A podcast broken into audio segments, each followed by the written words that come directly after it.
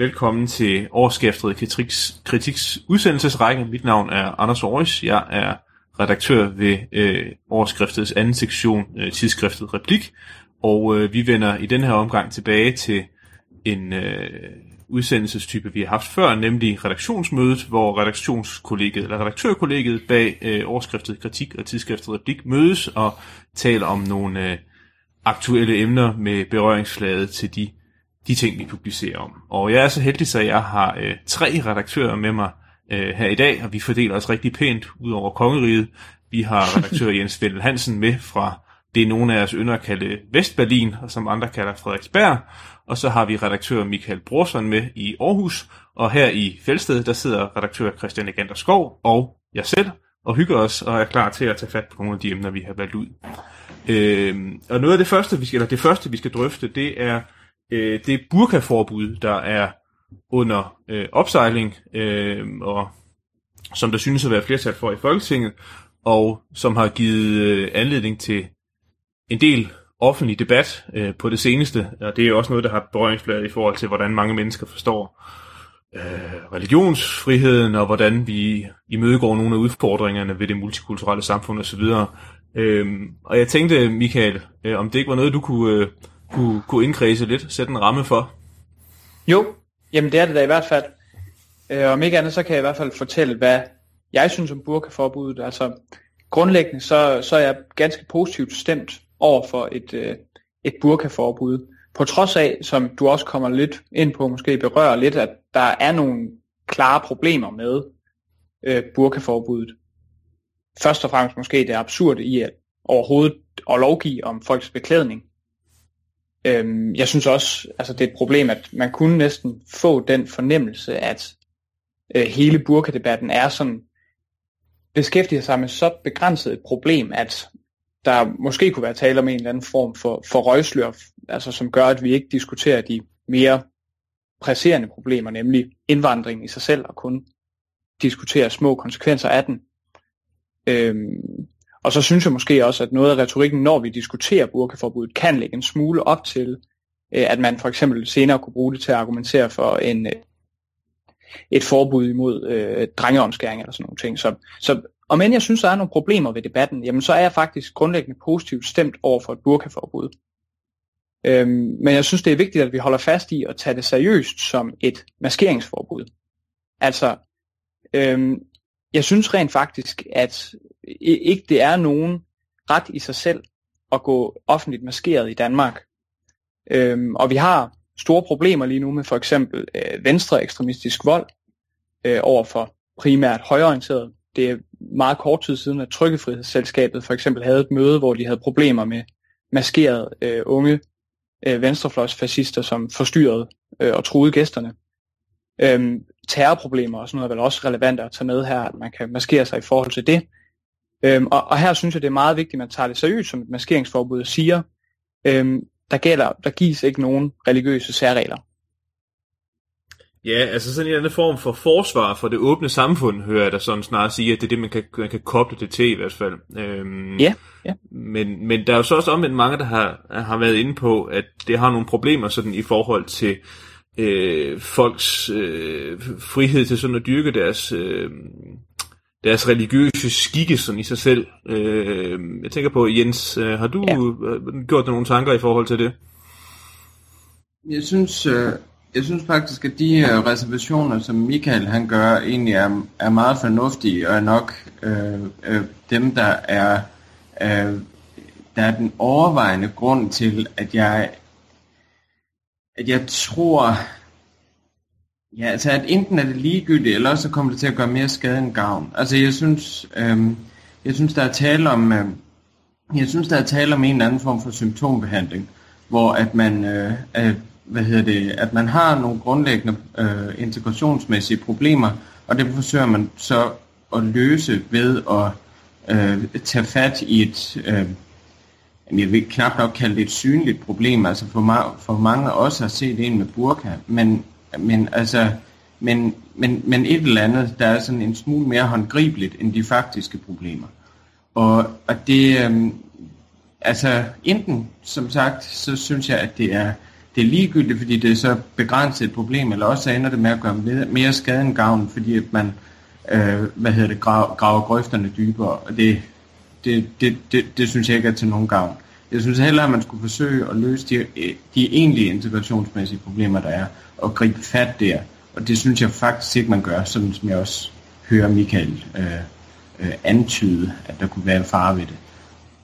Ja, altså det er sådan symbolpolitikens dilemma, som, som man ofte hører, at, ja. øh, at det, sådan, det, det synlige udtryk, som, som er her, er, er egentlig noget, som omfatter øh, egentlig ganske få. Ja. Øhm, hvad tænker du i forhold til det, Christian? Jeg tror, det første, man må sige om den her burka-debat, det er, at den er jo op på nogle meget, meget høje øh, navler.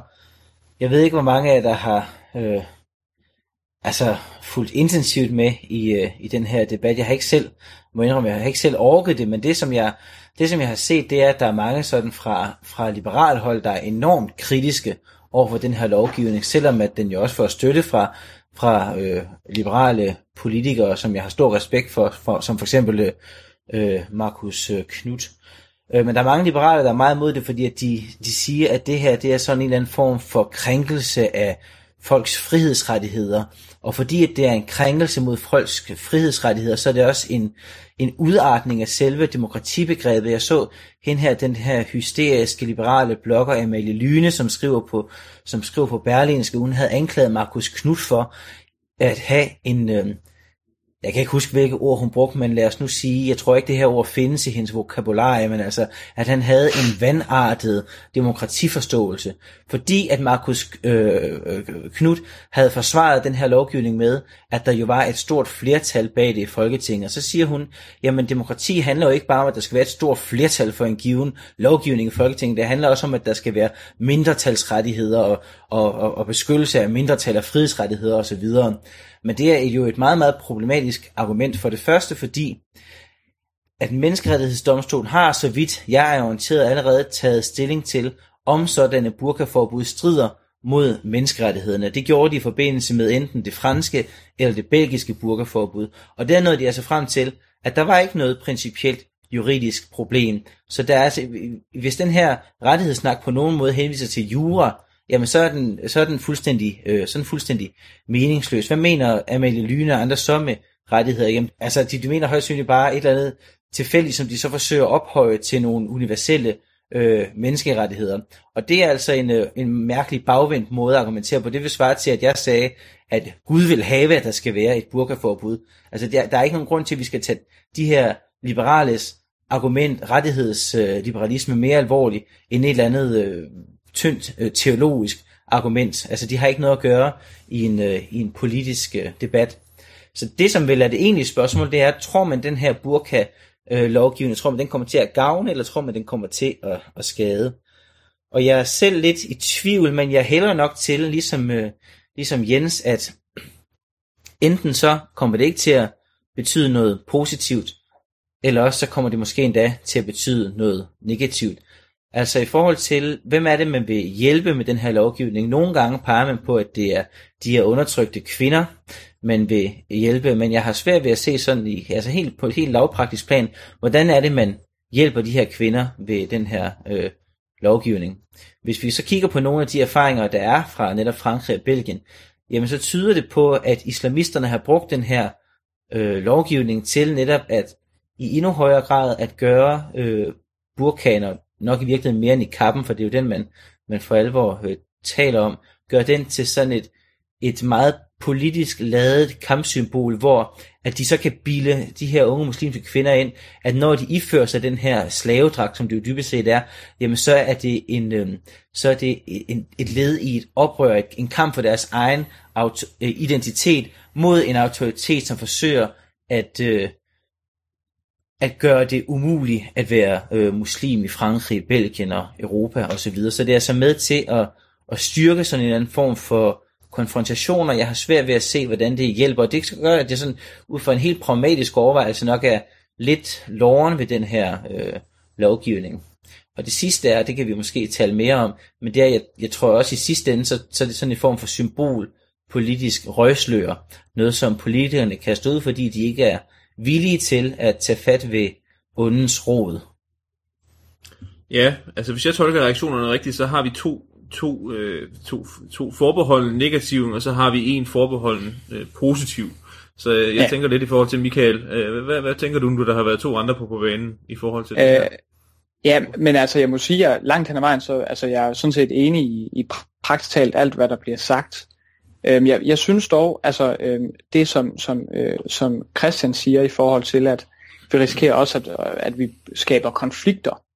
Øhm, altså det, det er nu ikke noget, jeg bekymrer mig så meget om i den her forbindelse. For det første, fordi jeg er ret sikker på, at de imamer, som har interesse i på den måde at, øh, at, at skabe konflikt, de skal simpelthen nok finde en måde at gøre det på. Øhm, og derudover også, at jeg synes egentlig, der er noget problematisk i øhm, på den måde at, øh, og, give plads til, øh, til, altså, til, at man blot af den grund, at man er, er muslim og vil blive vred over det, at så kan man være undtaget en eller anden lovgivning, som rent faktisk kunne være en god idé. Og jeg synes ærligt talt, at det ville være fornuftigt øh, i øh, det samfund, vi har i Danmark i dag, at vi havde et maskeringsforbud. Ikke øh, nødvendigvis på grund af islam, men på grund af øh, for eksempel, øh, som jeg også nævnte det før, øh, venstre ekstremistisk vold, hvor man i vid udstrækning maskerer sig. Ja, altså du sådan, kan man sige, koble, øh, igen som jeg sagde, altså sådan koble et generelt forsvar for det åbne samfund, og for sådan en almindelig forventning om, at man, man, ikke, går, man ikke går tildækket i det offentlige rum. Øh, altså at det sådan ligesom skal være ja. løftestangen i forhold til det her. Ja, ja, øh, lige Noget andet, jeg så også kommer til at tænke på, det, det er jo også, at der i hvert fald klart ligger et paradoks i, at nogle af dem, som, som øh, øh, gør sig meget til talsmænd imod det her, det er jo folk, som sådan i al almindelighed har et, et, et, temmelig tvivlsomt forhold til det liberale demokrati i øvrigt. Altså øh, ikke sådan, øh, ikke sådan ellers er, er nogen ynder af, af frihedsrettigheder eller specifikt, øh, specifikke rettigheder til kvinder eller noget den dur i forhold til det. Men øh, øh, der, der kom så sådan en generelt forsvar for det åbne samfund på banen her. Øh, hvad tænker du i forhold til det, Jens? Må, må jeg gerne... Det spørgsmål tror jeg ikke helt, jeg forstod, Anders. Nej, altså... Øh... Kan du lide det åbne samfund? er du for det? Um, ja, hvad hedder det? Uh... Ja, jeg, jeg kan godt lide det åbne samfund. Um, jeg... Um... Hvad, hvad skal jeg svare til det? Jeg tror... Altså jeg tror, jeg har et sådan relativt klassisk, øh, hvad hedder det, øh, hvad hedder det, relativt klassisk konservativ, øh, konservativ opfattelse på den, øh, øh, på, på den baggrund, at, jamen, altså, at frihed eksisterer inden for nogle rammer.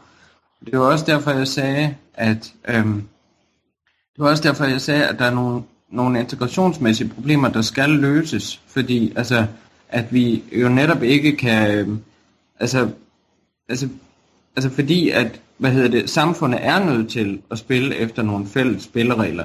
Jeg er bare ikke sikker på, at jeg synes, at den her ramme, at det første, at jeg tænker på, øhm, øh, angående den her ramme, som friheden skal eksistere indenfor, det er, at man ikke skal have maske på. Altså jeg, jeg ikke, øh, øh, eller for den sags skyld, at øh, øh, hvad hedder det, at man ikke må have en øh, religiøs beklædning som, som, som burkaen.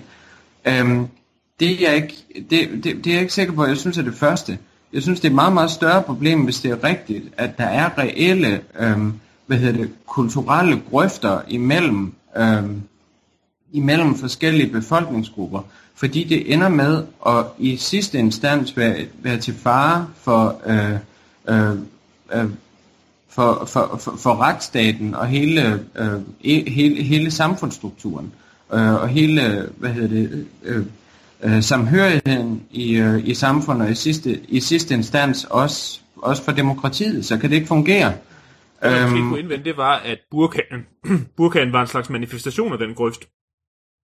Jeg tror først, at den bliver en manifestation, som Christian også var inde på, i det øjeblik, at man begynder at problematisere den, og det gør man nu. Hvis, hvis, det her, hvis det her det var et spørgsmål, som Michael siger omkring det her med maskering, så synes jeg, at man skulle have holdt det til det og talt om det. Øhm, det har man ikke gjort. Det har været meget, meget tydeligt, at det her det først og fremmest har været et forsøg på at, øhm, og, hvad hedder det, øh, øh, at gå efter burkagen. og så, øh, hvad hedder det, øh, senere, sådan som jeg har forstået det, så er det blevet et, øh, så er det blevet et, et, et krav fra visse partier, at, at det bliver et generelt maskeringsforbud. Øhm, men, men altså, jeg synes, at man skulle holde skidt for sig og snot for sig i, i, i, i så fald, og så øh, tale maskering en gang, øh, i, øh, tale, tale, tale maskering i det ene hjørne, og så tale integration i det andet, i stedet for at blande det sammen på den her sådan lidt, lidt kluntede måde. Jeg har nu også nogle mistanker om, at, at den her kobling til, til, til maskering generelt, det er sådan en eller anden forsøg på, øh, forsøg på at, at, at undgå det der modargument med, at øh, det er det er sådan specielt af lovgivning, der er vendt imod en gruppe. Det er jo noget, som der er nogen, der for alt i verden er optaget af at undgå.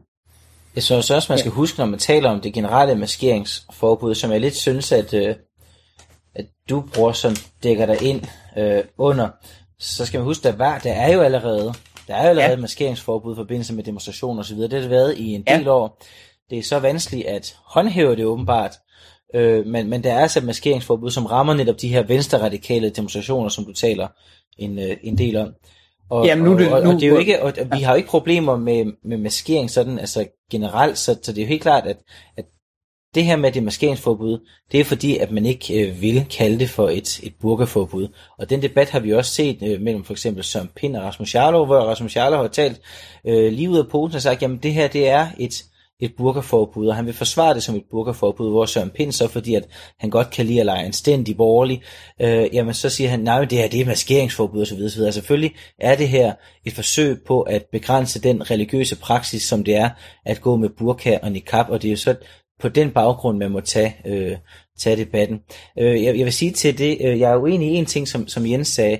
Øh, jeg, jeg mener, at, at, at burkaen er også i sig selv, også uden hele den her debat, så er burka niqab jo et tegn på de her grøfter, der allerede er gravet i samfundet. Men selvom man erkender det, selvom man siger det, så kan man jo også godt forstå, at de her grøfter kan graves dybere. Og jeg tror, øh, man, man giver netop de radikale islamistiske kræfter et godt kort på hånden, hvis det er sådan, at den danske stat begynder at gå ud og agere som en eller anden aggressiv ateistisk magt, der vil monopolisere det, det, offentlige, det offentlige rum. Det øh, har jeg svært ved at se det fornuftige og altså, hvis man skal have en lov på så principielt et område som det her, så skal der i hvert fald være tungt vejende grunde for. Jeg har svært ved at se andre tungt vejende grunde for det her, end at folk gerne vil virke skrappe på indvandrer- og integrationspolitikken. Og problemet for, for mig at se, så, altså, altså, jeg kan godt lide en, øh, en skrab og stram indvandrings- og integrationspolitik, men jeg vil hellere have, at den rent faktisk er skrab og stram, end at den virker skrab og stram. Og det er jo noget til, som hele den her øh, symbolpolitiske diskussion, den er med, med til at tage fokus øh, væk fra, nemlig behovet for at stænge grænserne Altså, der taler om en eller anden form for afværgedagsorden. Ja, helt klart. Michael, nogle, nogle afsluttende kommentarer? Ja, det har jeg, fordi jeg, sådan, altså, jeg er ganske enig i, at, at, at det, er, øh, det, det er et røgslør, det er et forsøg på, at vi ikke skal tale om substansen i, i problemet. Øh, jeg er sådan set også enig i, at man, altså, der er en helt klar tendens i den offentlige debat til, at man dækker sig ind bag at kalde det et maskeringsforbud. Men derfor kan man jo rent faktisk godt mene, at det er en god ting at have et maskeringsforbud, og at man dermed også netop laver en eller anden form for særregler for bestemte befolkningsgrupper, når man nægter at have et generelt maskeringsforbud i offentligheden, blot fordi der er en bestemt gruppe, som vi er bange for at gøre vrede over det. Øhm, og så man kan jo altså godt både have en skrab øh, indvandringspolitik, og samtidig have et generelt maskeringsforbud i samfundet. Selvom jeg er enig i, at det er blevet blandet sammen i en meget uskøn forening her i, i den debat her. Ja, det er i hvert fald et interessant øh, dilemma i forhold til det multikulturelle samfund, og det er helt sikkert noget, vi kan vende tilbage til. Øhm, jeg tænker, vi kan bygge lidt bro til det næste emne, vi har i stablen, øh, og det har aktualitet i den forstand, at der jo har været valg for nylig i øh, to relativt store europæiske lande. Det ene er meget stort, det andet er knap så stort, men også, øh, også, også en, en betydelig spiller. Der har været valg i, i Tyskland øh, og Østrig, og det har givet nogle øh, parlamentariske forskydninger, som har givet genlyd i Europa. Øhm, og jeg tænkte på, øh, Christian, om du kan prøve at give sådan lidt et, et, et referat af, hvad det, hvad det er, der sker, og hvilke implikationer det har. Ja, altså det første, man kan sige, sådan, bare lige for at øh, så nu alle er med at, at skære det helt ud i pap. Det, der er sket i de to lande, det er jo, at der har været, dels har været valg i Tyskland, der er øh, CDU og CSU gået markant tilbage, også langt mere tilbage, end man havde troet. Og øh, ikke mindst, så er der sket det, at der for første gang er kommet et, et levedygtigt øh, alternativ til højre for øh, CSU, nemlig partiet Alternative für Deutschland. Og det er for det første jo med til at Ja, muligvis. Nu får vi se, om det hele bryder sammen i interne magtkampe og kaos. Det er også en mulighed. Men hvis det ikke gør det, jamen så kan det være med til at ændre hele dynamikken i tysk politik. Og det, som jo ellers er kendetegnet tysk politik nærmest altid, det har været den her fuldstændig vanvittige øh, stabilitet, hvor man altid var sikker på, at enten så er det CDU, CSU, der øh, kom til at, at, at, at sidde på magten, eller også så var det i værste fald øh, Socialdemokratiet. Nu er der pludselig kommet en øh, ny øh, spiller øh, med ind, og det ændrer øh, dynamikken. Og så er der valget i Østrig, hvor der, der er det her jordskred, som man måske ser antydet i Tyskland, det er jo sket for mange år tilbage, dengang øh, det østriske frihedsparti, det brød øh, igennem øh, lydmuren, så at sige, og omkring, hvornår, der var det, det var jo 2000 eller sådan noget, øh, kom i øh, kom i regering sammen med øh, sammen med det konservative parti i, øh, i, i Østrig. Og det, der så er sket ved det seneste valg, det er jo, at øh, de konservative har, har vundet valget med den her unge øh, kandidat, Kurz, på 31, øh, 31 år. Og han har vundet valget på at overtage øh, mange af de politikområder, som ellers har været Frihedspartiets. Øh, Frihedspartiet har også fået et, øh, et godt valg, ganske vist, så de to partier til sammen sidder på øh, en meget, meget stor portion af de østriske vælgere, man regner også med, at de kommer til at den regering. Men det som, det, som jeg synes er det interessante ved det her, det er jo det, som det måske fortæller om, om retningen i europæisk politik og de muligheder, som øh, konservative partier har. Fordi at det er jo klart, at på den ene side, så er de vel nærmest overalt i Europa enten aktuelt eller latent truet af de her partier, som vi i mangel af bedre kan kalde for højre populistiske partier. Øh, de traditionelt konservative partier bliver måske set som lidt støvede, systembevarende, lidt for, lidt for pæne nogle steder, lidt for øh, liberale nogle steder, lidt for generelt identitetsløse partier, mens at de her højrepopulistiske partier, de har været i stand til at sætte ord på nogle af de her traditionelle konservative dagsordner, som et parti som CDU i hvert fald øh, næsten helt bevidst har forsøgt at, øh, har forsøgt at glemme. Og så er det interessant, jamen, hvad, hvad sker der så i det politiske system? Det der til sydende, det der til sydende sker, det er, at populismen kan være med til at trække hele det politiske billede til, til højre. Hvis det er sådan, at de for det første har den øh, indre, indre stabilitet, som de så mange steder mangler, og hvis det øh, så samtidig er sådan, at øh, der kan opstå et samarbejde mellem de traditionelle konservative partier og de her øh, nye partier. Og det er det blandt andet, vi ser i, i Østrig, hvor alt jo tyder på, at øh, Frihedspartiet og det konservative parti kommer til at danne regeringer, hvor de konservative partier ovenikøbet har overtaget Frihedspartiets platform, og det er nok ikke det, vi lige endnu ser i, øh, i Tyskland, men det er da i hvert fald en, øh, en mulighed fremover, altså at, at den måde, som Centrum Højre skal reagere på højrepopulismen på, jamen det er at enten gå i samarbejde med dem, eller forsøge at overtage, eller måske nærmere generobre de politiske platforme, traditionelle konservative platforme, som, øh, som højrepopulismen ellers har, har sat sig på. Det er jo sådan det. Der er vel nogle af de ting, som man ser i, øh, som, som man ser i Østrig, som vel ikke er øh, så nyt igen. Altså det her med, at det øh, traditionelle konservative parti begynder at overtage nogle af de her, øh, nogle, nogle af de her, øh, øh, øh, ja, øh, de populistiske partiers øh, dagsordner, men hvor jeg måske synes, at det i højere grad har, øh, hvor, hvor, det, hvor det måske i højere grad har været øh, EU-spørgsmålet, der i hvert fald visse steder har, øh, har kunnet, altså hvor, hvor, hvor man sådan har kunne, øh, som, som konservativ parti, gardere sig imod den her populistiske bølge. Jeg tænker blandt andet i, øh, i Storbritannien, hvor man selvfølgelig også har et valgsystem, som, øh, som, som, øh, som, som på en eller anden måde i hvert fald stiller nye, nye partier rimelig dårligt. Men jeg tænker, der var Tory vel også rimelig gode til at få indarbejdet den her EU-skepsis relativt hurtigt.